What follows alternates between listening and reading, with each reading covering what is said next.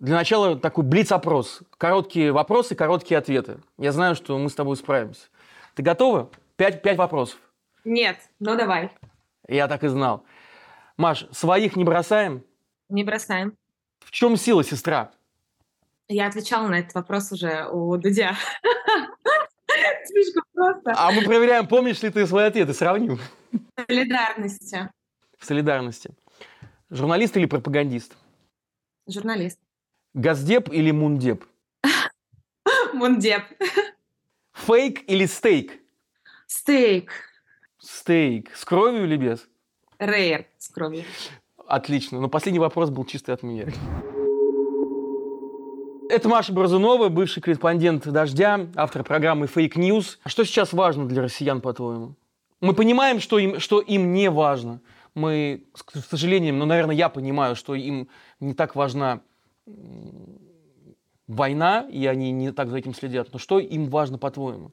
Слушай, мы, мы не знаем, понимаешь? Ну, то есть это, это очень сложный вопрос. Это вот как вопрос, а скажите, а большинство россиян поддерживают войну или они против войны?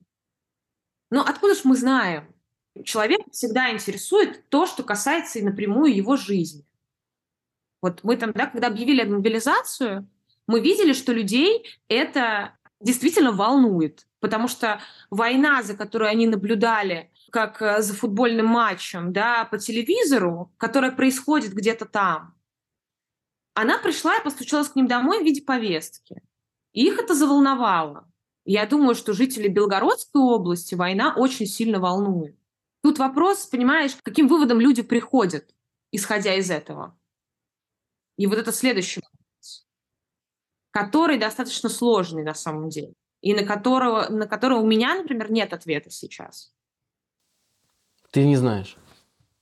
Я не знаю. Ну, то есть я Просто я наблюдала за реакцией пропаганды, да, ну, собственно, чем я занимаюсь круглосуточно.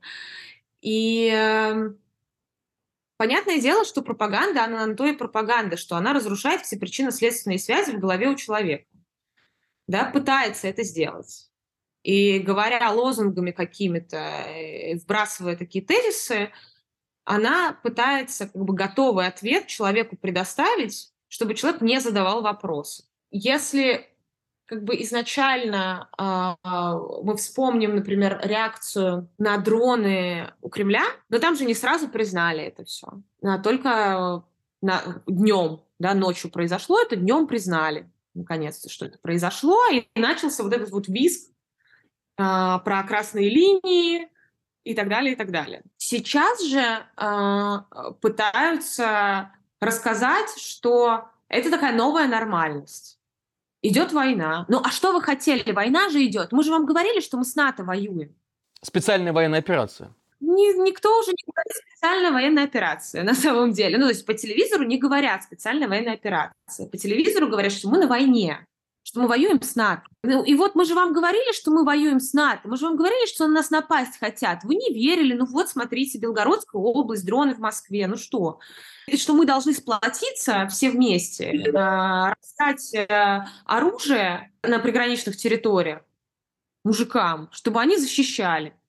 Понятное дело, что до 24 февраля никакое приграничье защищать не надо было. Никаких дронов в Москве не было. И никто не нападал на Россию. Но поскольку как бы, пропаганда пытается эти причинно-следственные связи разрушить абсолютно, она готовит ответ, что что наоборот, вот это, это доказательство того, что они говорили все эти полтора года. Очень интересно ты рассказываешь, как менялась риторика пропагандистов. По-твоему, кто формулирует вот эти месседжи? Где этот мозговой центр? Откуда исходят эти, эти сигналы? Как разговаривать э, с людьми, как их обманывать, как их вводить в заблуждение?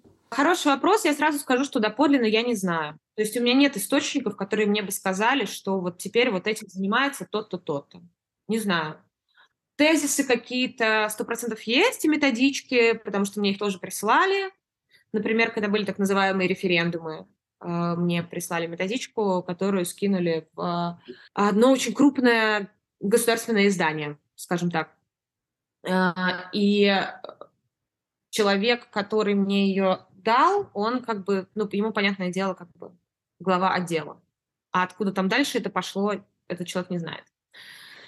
А, но я думаю, как бы из того, что мы видим из публикаций СМИ, это администрация президента готовит э, тезисы некие, я предполагаю, близко к правде, почему нет? Они, собственно, всегда этим занимались и продолжают заниматься сейчас. Маш, вот ты за этим очень плотно следишь. Война всегда рождает новых героев, в кавычках и без кавычек. Каких новых звезд пропаганды нам дала эта ужасная, отвратительная война? Кто появился Э, из новых лиц. Понятно, может быть, ты сейчас про военкоров будешь рассказывать, я сразу поэтому проспойлю, но тем не менее, может быть, какие-то телевизионные есть, классические, традиционные.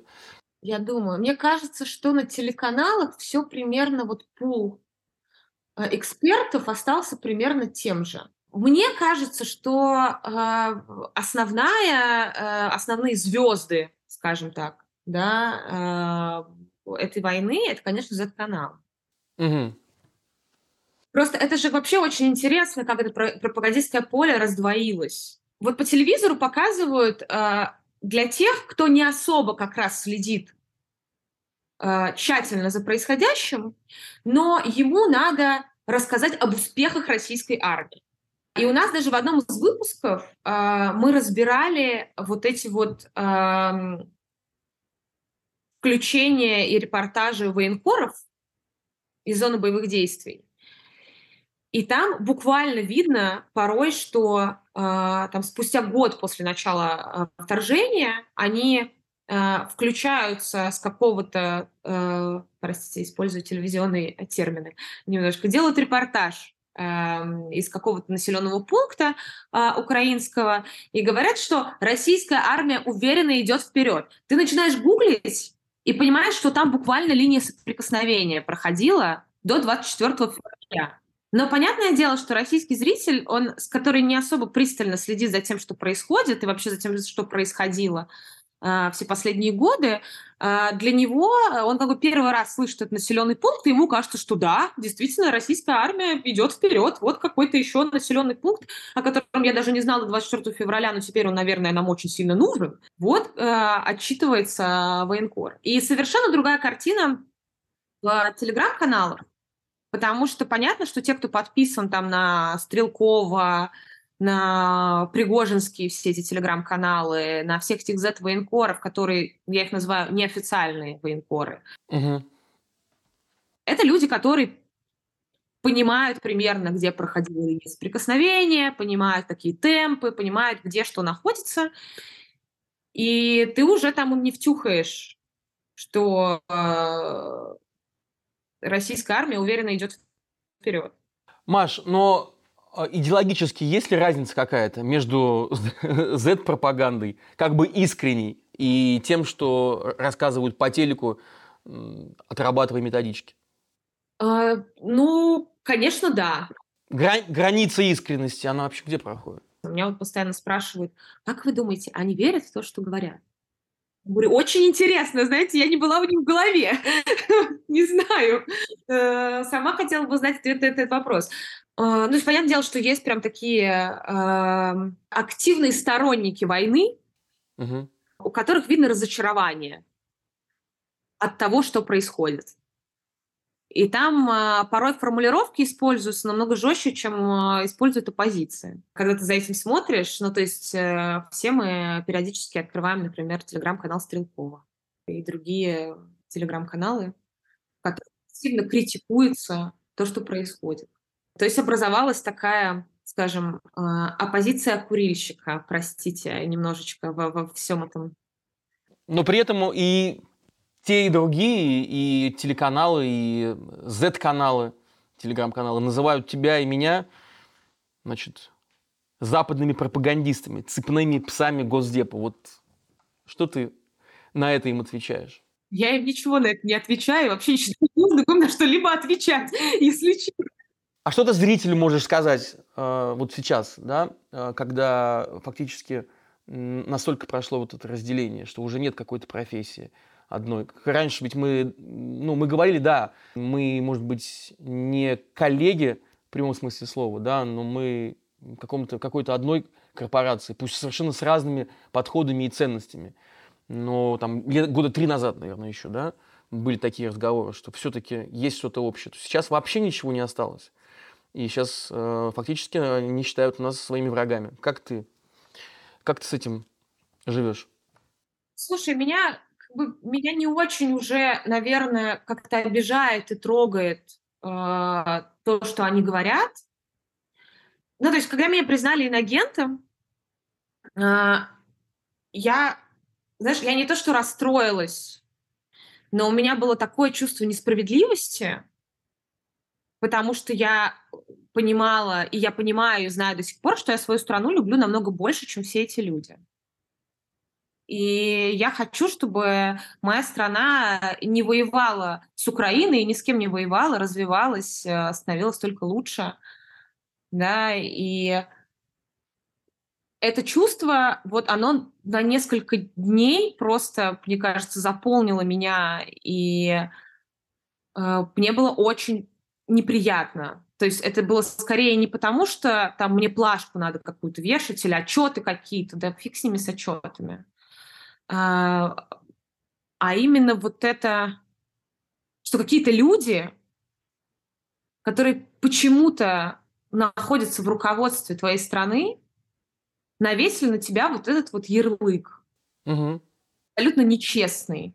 Ну смотри, ну есть люди, которые действительно, может быть, не до конца понимают, как отличить э, правду от неправды, фейк от нефейка. Безусловно, их очень много. Мнение от доказанного факта. И на таких людей обрушивается вот тонна информации, что Маша Бразунова иностранный агент, а, значит, э, марионетка Запада. И она живет в Европе, где-то в Европе. И понимаешь, и у простого человека как бы вот эта причинно-следственная связь, эти две точки соединяются. Как простому э, человеку, ну не простому человеку, а как вот зрителю, обычному российскому зрителю, э, это можно объяснить который действительно хочет разобраться, но не знает как. И на него э, вот это падает эта лавина, несется на него лавина, да, пропагандистская, и он или она не может перед этим устоять. Как работать тогда? Слушай, это очень сложно. Это то, о чем я постоянно думаю на самом деле, что, конечно, война э, максимально поляризовала общество в целом. Вот у нас есть люди, которые активно за войну, есть люди, которые активно против войны. Есть какое-то еще количество людей, которые... Э, я в домике. Как бы, да, я вот, вот я пытаюсь жить, что не надо, пожалуйста объяснить что-то э, активному стороннику э, войны, да, что да нет, послушай меня, там, я э, люблю свою страну, нет, я не работаю на Госдеп и, и так далее, и так далее. Понятное дело, что очень сложно. Но мне кажется, что так или иначе это надо пытаться делать. И это надо пытаться делать путем, ну, точно так же, как ты, допустим, сталкиваешься в соцсетях, да, с, там, или тебе в личку пишет э, человек, э, который активно поддерживает то, что сейчас э, делают российские власти. Угу. Я в таких случаях пытаюсь путем вопросов. Окей, а почему ты так решил? Ну вот, а э, хорошо, а, а вот это, а вот это. И как бы порой, на самом деле, путем диалога получается это сделать. А, я встречаю разных людей, которые говорят, у меня больше нет сил. Ну, то есть я как бы я не могу, я сразу шлю, блокирую и все. Но вот у меня пока еще осталось немножечко энергии, чтобы все-таки пытаться как-то разговаривать. Потому что я понимаю, что это неизбежно, потому что я понимаю, что надо разговаривать. Угу. Надо просто это делать. Ну, то есть как бы тебе неприятно, как бы тебе обидно не было, что тебя там кроют последними словами. Ну а что делать-то? Это наша работа. Мы должны разговаривать со всеми. Как ты думаешь, Пригожин пропагандист? Кто такой Пригожин вообще? Что это за, за публичная такая фигура теперь? Пригожин не пропагандист. В смысле, не, Пригожин как бы пропагандист, это все-таки тот, кто словом, э, чье оружие слово в первую очередь. Ну, да, да, но он очень такой диверсифицированный э, человек. Безусловно, да. Помимо этого, он а, а, руководит а, частной военной компанией, которая активно воюет в Украине. Что-то мне кажется, что это уже не помещается в терминологию пропагандист. Так что а, нет, это он участник непосредственный боевых действий и как бы глава ЧВК Вагнера, поэтому не думаю, что его можно назвать пропагандистом в этом плане. А, это вообще очень интересно, э, тот феномен. Но он убийца, он, он действительно убийца, просто я к тому, что э, его информационный ресурс такой же может быть э, мощный, и он так его использует в качестве какого-то комплементарного элемента к своей ЧВК, строя политическую карьеру. Вот не кажется ли тебе поэтому, что а, для него информация гораздо больше имеет да, значение, чем... А вот силовое, силовое действие – это все лишь сопровождение информации. Слушай, а, это очень интересная дискуссия в целом, потому что, наблюдая за ролью ЧВК Вагнера и информационным сопровождением а, на этой войне, нам, вот нам с тобой, Кажется, что Пригожин стал просто звездой этой войны. Но мне кажется, что в массовом сознании, вот сейчас, по крайней мере, на данном этапе, я не знаю, что будет дальше. На данном этапе это не так. Потому что все-таки мы понимаем, что в основном, сколько бы подписчиков не было у всех этих Z-каналов, все равно в процентном соотношении это не очень много. А, те, кто читают Z-каналы, они знают, кто такой Пригожин, безусловно. Те, кто смотрит телевизор, не очень знают, кто такой э, Пригожин. Они знают, что такое ЧВК Вагнера. Они наверняка не очень понимают, что это такое, что это там за частная военная компания, которая... Э, штурмовики их называют еще э, на телеканалах. И э, про ЧВК Вагнера-то говорят, и я помню, что даже, ну вот Соловьев очень любит Пригожина. Он э, периодически даже в эфире говорил, что вот у нас есть такие классные военачальники, э, Пригожин и Кадыров, и вот всем надо равняться на них, да, и вот ЧВК Вагнера молодцы. Но это периодически проскакивало. А, про ЧВК Вагнера э, при этом были репортажи в итоговых программах, и показывали их эмблему, и прям рассказывали, что вот в Бахмуте у нас ЧВК Вагнера продвигаются вперед уверенно и так далее, и так далее. Но роль Пригожина в этом, на этом не особо акцентируется внимание на самом-то деле. То есть этот конфликт, который нам кажется очень большим, и он правда очень большой, в плане он очень важный для понимания того, что происходит. Я имею в виду конфликт между Пригожиным и Минобороны. И очень интересно вообще, а что это, блин, такое? Ну, то есть как да. это вообще возможно? Угу. И чем это закончится? И почему это позволено вообще в принципе? Вот почему это происходит? Я не знаю, есть ли у тебя ответ, да? Я пока только конспирологические теории какие-то слышала, и классно очень, да, погадать. Как бы кто-то говорит, что да, вот ему специально это позволили, чтобы он выпускал пар. Угу. Такой человек как бы внутри всей этой тусовки, который будет громко, вот как раз для этих активных наблюдателей э, за войной, говорить о проблеме. И как бы вот такой борец за правду. Как ты думаешь, пропаганда а, влияет на тех, кто внутри системы.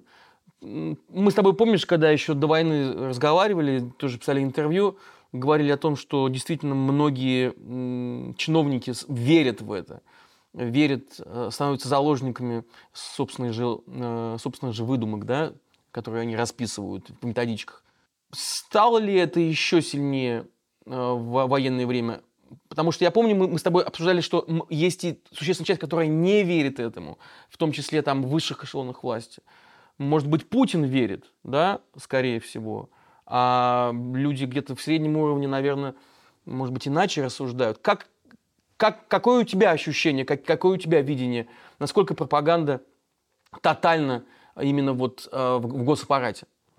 Я думаю, что есть те, кто верит, безусловно. Вот мне кажется, что в противостояние э, с Западом верят. То есть, что в войну с НАТО. Вот я думаю, что в это верят. То есть, что вот это, как бы, что Украина — это как бы такое поле боя, условно, между Западом и Россией. Вот я думаю, что это э, позиция может быть распро- распространена достаточно сильно э, в каких-то кругах. Э, и я периодически получаю подтверждение этому там, с коллегами мы обсуждаем. Понятное дело, что у кого-то сохранились источники, кто-то с кем-то общается, и как бы выясняется, что есть и те, кто верит, да. А, я думаю, что есть те, кто, конечно, понимают, что то, что происходит, это полный ад, но ничего, мы ничего с этим сделать не можем. Мы вот просто будем сидеть в сторонке, кивать и продолжать делать свое дело, да. А, но так-то есть те, кто верят, безусловно. А, поэтому не надо думать, они там все такие как бы ой, да, э, понятное дело, что мы не, вою, не воюем ни с, каким Западом, а просто хотим захватить Украину. И получается у нас так себе при этом.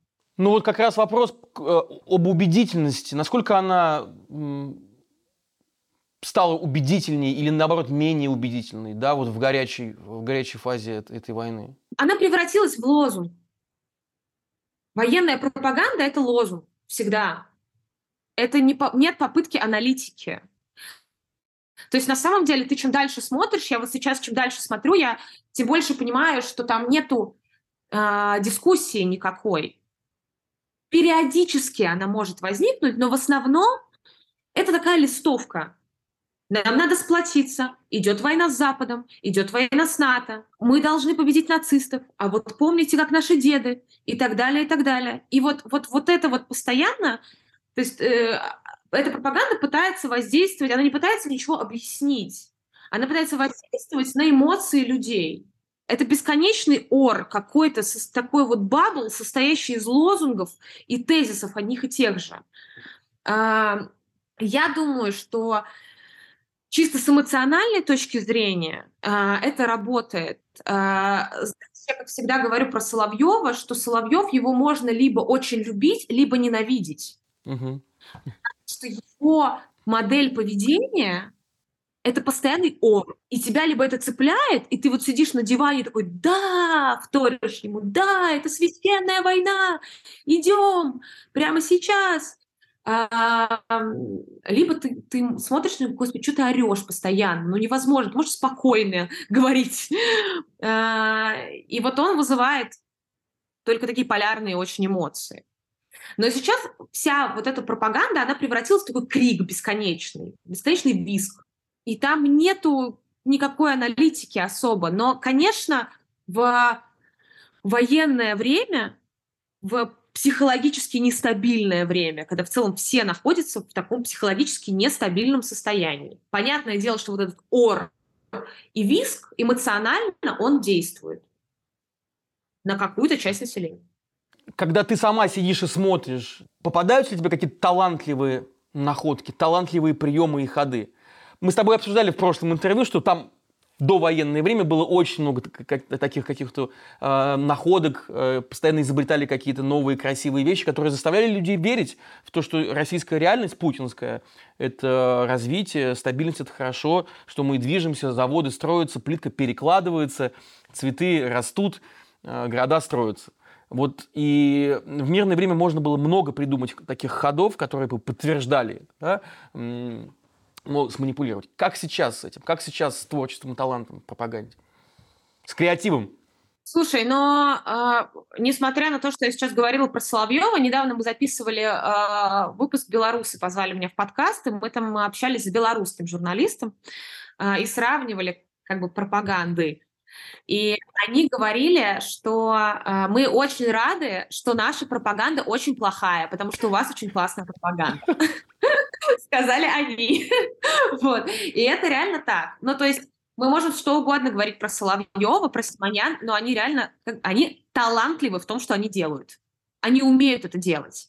И вот, например, Симонян, та же самая, про которую мы делали выпуск, да, она же, она же никогда не орет она очень спокойно, вот у нее образ такой, вот вы все тут сейчас наоретесь в студии, а потом я сяду, вот так сложу руки обязательно и спокойно разъясню, что происходит на самом деле. Даже если то, что я говорю, противоречит тому, что я говорила два дня назад. но я буду настолько уверена, что вы все подумаете, что я знаю все. То есть это человек, который орал про красные линии громче всех, всегда. Центры принятия решений, вот это все. Потом пришел в студию на НТВ не так давно и сказал, что а вообще-то а, российские власти ничего никогда не говорили про красные линии. Это мы их придумали в студиях. Вы помните, чтобы Путин хотя бы раз говорил, что такое красные линии? Да он никогда не говорил. Это мы с вами придумали. Говорит теперь Маргарита Симоньян. Как бы это человек, который в промежутке два дня сначала сказал, что э, ядерная война невозможна, потом сказал, что она возможна. Но зато она делает это настолько уверенно, понимаешь, что, ну, как бы, это тоже определенный, понятное дело, талант. Соловьев собирался военкомов расстреливать, которые нарушали э, порядок мобилизации. И постоянно, когда там российская армия отступала, они, обсу- они обсуждали, что надо тех, кто виновен в этом, наказать. Ну, то есть они периодически, вот это тоже, кстати, э, такой прием, что мы с народом. Как говорила Симоньян, что врать надо заканчивать. Надо просто заканчивать врать. Как, опять же, когда э, нарушались, э, нарушался порядок мобилизации, я, конечно, говорю, в нарушался порядок мобилизации. Это мог быть какой-то законный порядок мобилизации этой, вот, но как бы то, что они сами озвучивали, понятное дело, я имею в виду. И вот это вот мы с народом, как бы, да, и вот этих надо наказать, и вот этих надо наказать. Ну, вот они выпускают пар, как бы, что вот надо наказать. А кого там надо наказать, понятно, не очень. А как вот ты думаешь, вот это проговаривание этих ужасных сценариев, ужасных возможностей, там, не знаю, расстрелов, наказаний, экспроприации собственности там, у условных предателей – Насколько это приближает нас и выталкивает вот туда, где это реально все возможно, и где это реально будут делать. Потому что, вот, смотри, все шутили, и ты прекрасно про это сама рассказывала, э, смеялись над Жириновским. Э, все, что, все, что, но все, что он говорил, все сбылось. Да? Э, Бабченко там, э, и так далее и тому подобное. Вот эти люди, проговаривающие ужасные вещи, насколько они нас приближают к, э, к этому, к тому, что они говорят. Слушай, это, это хороший вопрос. Я после 24 февраля не играю в предположение, потому что я была тем человеком, который говорил, что вторжение невозможно. Ну, не невозможно, но что вряд ли оно произойдет. Я в это не верила и думала, что все-таки э, а, этого не случится. В тот же момент я хочу сказать, что после 24 февраля, я прошу прощения, э, ко мне пришла собака. Пока покажи ее. Привет. Соавтор программы. Привет. Очень мило. В тот же момент, после 24 февраля, я считаю, что возможно все. Вот все, что вы плохое можете предположить, оно все возможно на самом деле. По крайней мере, я живу с такой мыслью, чтобы потом э, не быть удивленной очень э, происходящему. А ты верила до 24 числа, что телевизор может настолько влиять и менять сознание наших родителей, наших э, знакомых и близких? Ведь все же шутили, да, что не смотрели телевизор, не обращали на это внимания, игнорировали всю эту, всю эту, э, весь этот шлак, думая, что никто в это не поверит. Но на самом деле в него верили наши родители. Я знала, что это работает, безусловно. Эм, относилась ли я к этому более легкомысленно, чем должна была, да. Мы это обсуждали внутри нашей команды fake news а, на самом деле, а, когда началась война. Мы обсуждали в целом то, что мы делали, как мы делали. И я не думаю, что все, что мы делали, было бесполезно. Но мы явно недооценивали силу пропаганды. Ты дважды лауреат премии «Редколлегия» и премии Высшей школы экономики. Кого бы ты могла назвать своими наставниками и своими менторами? А, когда я просто пришла а, на «Дождь», и какое-то время после этого, это была очень крутая команда, с которой очень круто работать. И а, я бесконечно рада, что я попала в нее, и что я это оказалось моим первым местом работы, потому что «Дождь» — это супершкола. Вот ты кого не спросишь, э, продюсеров, э, репортеров. Э, это реально такая школа, где ты учишься всему буквально. Сколько тебе лет и сколько ты из них в журналистике? Только коротко. Ой. Мне сейчас 28 лет. Нормально, что я задумываюсь. Просто сейчас время так странно очень течет, что ты такой так. Вот. Сколько я в журналистике? Ну, слушай, я в 2014 году пришла на «Дождь». Сразу после аннексии я пришла на «Дождь». Но я до этого успела постажироваться в «Новой газете», кстати, ага. видеоотделе. На Weekend Open Space было такое издание. А, в «Русской планете». А, и, собственно, в «Русской планете здорового человека», когда там а, был Сережа Смирнов, собственно, редакция нынешней «Медиазоны», когда там была фактически. Да. И, собственно, после аннексии Крыма, как раз когда большая часть русской планеты э, уволилась, когда текст нашего коллеги не поставили на сайт, собственно, я пошла на дождь. И там и застряла. Ну, то есть с какого можно считать? Ну, лет, наверное, 10. Лет 10, мне кажется, уже. Этот выпуск не только про пропаганду, но и про тебя, и многие наши зрители и тогда, и сейчас продолжают спрашивать, когда узнают, что мы с тобой разговариваем. Есть ли у тебя вторая половинка, Маша?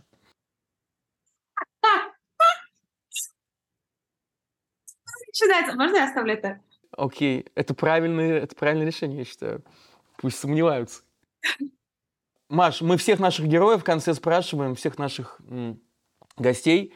Мы просим их назначить время и место в нашей личной встрече в Москве, когда мы могли бы встретиться и записать уже офлайн интервью. Я сказал в Москве, но это может быть любой город по твоему желанию, но просто в нашей стране, в России. Когда это будет, по-твоему, безопасно и комфортно? Вот назначь время и место. А, смотри, а, я как реалист а, не могу назвать это время. Я понимаю, что а, это может длиться бесконечно долго. Я начала... У меня началось, скажем так, недавно только принятие этой мысли. Как э, все-таки человек, у которого не умерла надежда, и который надеется на что-то лучшее, э, я скажу условное завтра просто вот такое невозможное. И под этим завтра я буду понимать, я э, имею в виду, что при первой же возможности. Вот так. Хотелось бы конкретного какого-то более варианта. Ну, например, как ты хочешь, чтобы я тебе сказала, я не знаю, 2024 год, 3 июня. Но нет такой даты. Ну, слушай, мы можем сколько угодно а, сейчас предполагать, я э, как реалист, может быть, как пессимистом я сейчас кому-то покажусь, я не вижу хороших сценариев. Не вижу. Простых каких-то вещей, вот понимаешь, что завтра что-то может произойти, что э, полностью изменит ситуацию, мы сможем вернуться. Не произойдет этого. Нет, все будет очень плохо и очень долго. И надо к этому готовиться просто, и все. Надо к этому готовиться, но также и понимать, что нам надо стремиться назад, в нашу страну, к нашим людям, к нашей аудитории. Безусловно. Ну, то есть я... Э, поэтому я и говорю, как бы я... Э, поэтому я и говорю завтра, потому что я понимаю, что при первой же возможности, когда я буду знать, что у меня нет рисков, вот конкретно у меня, как у человека, я хочу вернуться. И для меня это очень важно. И мой дом в России все равно, сколько бы времени ни прошло. И понятное дело, что я хочу в Россию. А, вне зависимости от того, какая будет ситуация, да, все это сопряжено все-таки у многих из нас, кроме тех, кто там совсем решил обрубить связи и решить, что он к России не имеет больше никакого отношения, а, все равно это сопряжено все с личными рисками, с персональными. Когда этих персональных рисков не будет, я думаю, что э, многие из нас, может быть, и не многие, на самом деле, уже к этому моменту, поедут домой. Но пока у меня, я, к сожалению, не, не вижу каких-то положительных сценариев в ближайшее время, в том числе и про личные риски. Я это говорю. Сори за пессимистичную ноту. Я понимаю, что этот вопрос, он должен э, предполагать ответ, что да, в следующем году жду тебя. На флаконе. Флакон, да. Там мы запишем. Ну да. Но я думаю, что не следующий, может быть, год, но может быть через один, а может быть через два, но это точно будет, Маш. Э, потому что то, с каким оптимизмом ты об этом рассказываешь, и те вещи, которые ты формулируешь, они, в общем, э, и мне, и всем другим дают, дают надежду. По крайней мере, на эмоциональном уровне. А это очень важно. Это очень важно, потому что когда у нас есть сила, когда у нас есть э, такой заряд бодрости, мы делаем свое дело, и это на что-то влияет, это кому-то помогает. Помогает э, нашим, нашим людям в России не терять надежду. Это тоже очень важно. Понимать, что мы не одни, и они не одни, что мы вместе. Да, это правда. Спасибо тебе, дорогая Маша, э, за чудесную беседу.